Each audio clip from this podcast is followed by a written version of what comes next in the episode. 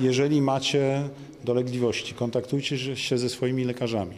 Pytajcie o zabiegi małoinwazyjne. Jeżeli macie wątpliwości, nie wiem, kontaktujcie się z ośrodkiem, można sprawdzić w mailu, jaki jest e, telefon do sekretariatu, ale najlepiej, chyba najprościej jednak skontaktować się z jakimś kardiologiem, który mm, ma największą wiedzę na temat e, dostępnych e, zabiegów.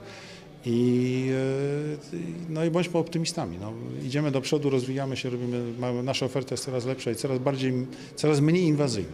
Plan jest taki, żeby zwiększyć liczbę tych zabiegów takich mało inwazyjnych, tak? Tak. Planujemy dwukrotnie mniej więcej, mniej więcej zwiększyć liczbę zabiegów e, TAVI.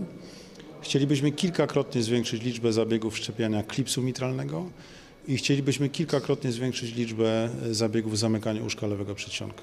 Jak chcecie to zrobić? Doświadczenie nas uczy, że dzięki Państwu jesteśmy w stanie dotrzeć do pacjentów. Wiele osób naprawdę słuchając w radiu, czy widząc w telewizji, czy czytając w gazecie, może sobie pomyśleć, aha, czy przypadkiem mnie to nie dotyczy, czy moja tolerancja wysiłku nie jest gorsza niż była, okej, jestem starszy, ale może jednak jest jakaś inna przyczyna, a pójdę do lekarza, niech mi przyłoży słuchawkę, może mam szmer i już to nam załatwi kwestię kwalifikacji do zabiegów TAVI i do zabiegów Mitra-Clipa, dlatego że nie ma wskazań do tego zabiegu bez tych objawów, o których mówię, a zatem duszność przy wysiłku i bez szmerów nad sercem.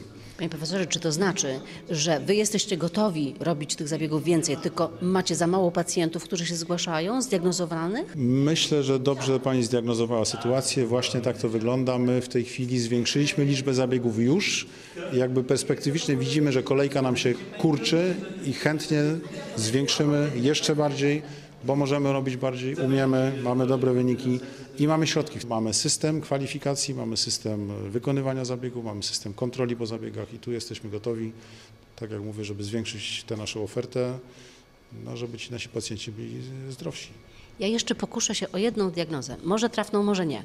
E, Wydaje mi się, że wielu osób, szczególnie starszych, nawet nie myśli o jakimś zabiegu. Aha, po prostu się tak źle 100% czuje. rację i rzeczywiście często jest tak, że pacjent wie, starszy pacjent, nie wiem, po 70, po 80, wie, że coś jest nie tak z jego zdrowiem, ale usłyszał od lekarza, że to pewnie by wymagało, mógł usłyszeć, że operacji, to go oczywiście zniechęca, bo myśli sobie, jak operacja w moim wieku.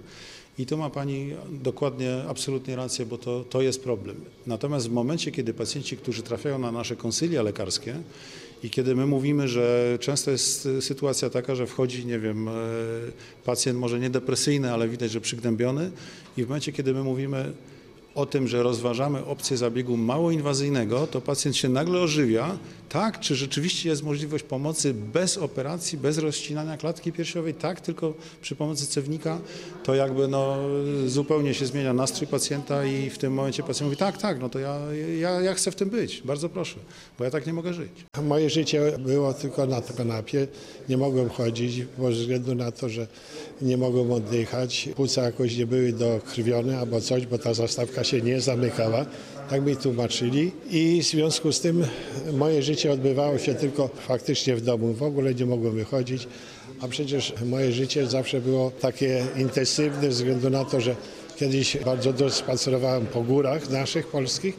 No a to już mnie uziemiło całkowicie. Także co mi pozostało, to tylko siedzieć na kanapie po tej operacji. No cóż mogę powiedzieć, no świetnie się czuję. Faktycznie na drugi dzień mogłem już e, sobie wstać, ze względu na to, że nie miałem nic rozcinane, tylko poprzez e, pachwinę się bardzo dobrze czułem i spacery odbywałem.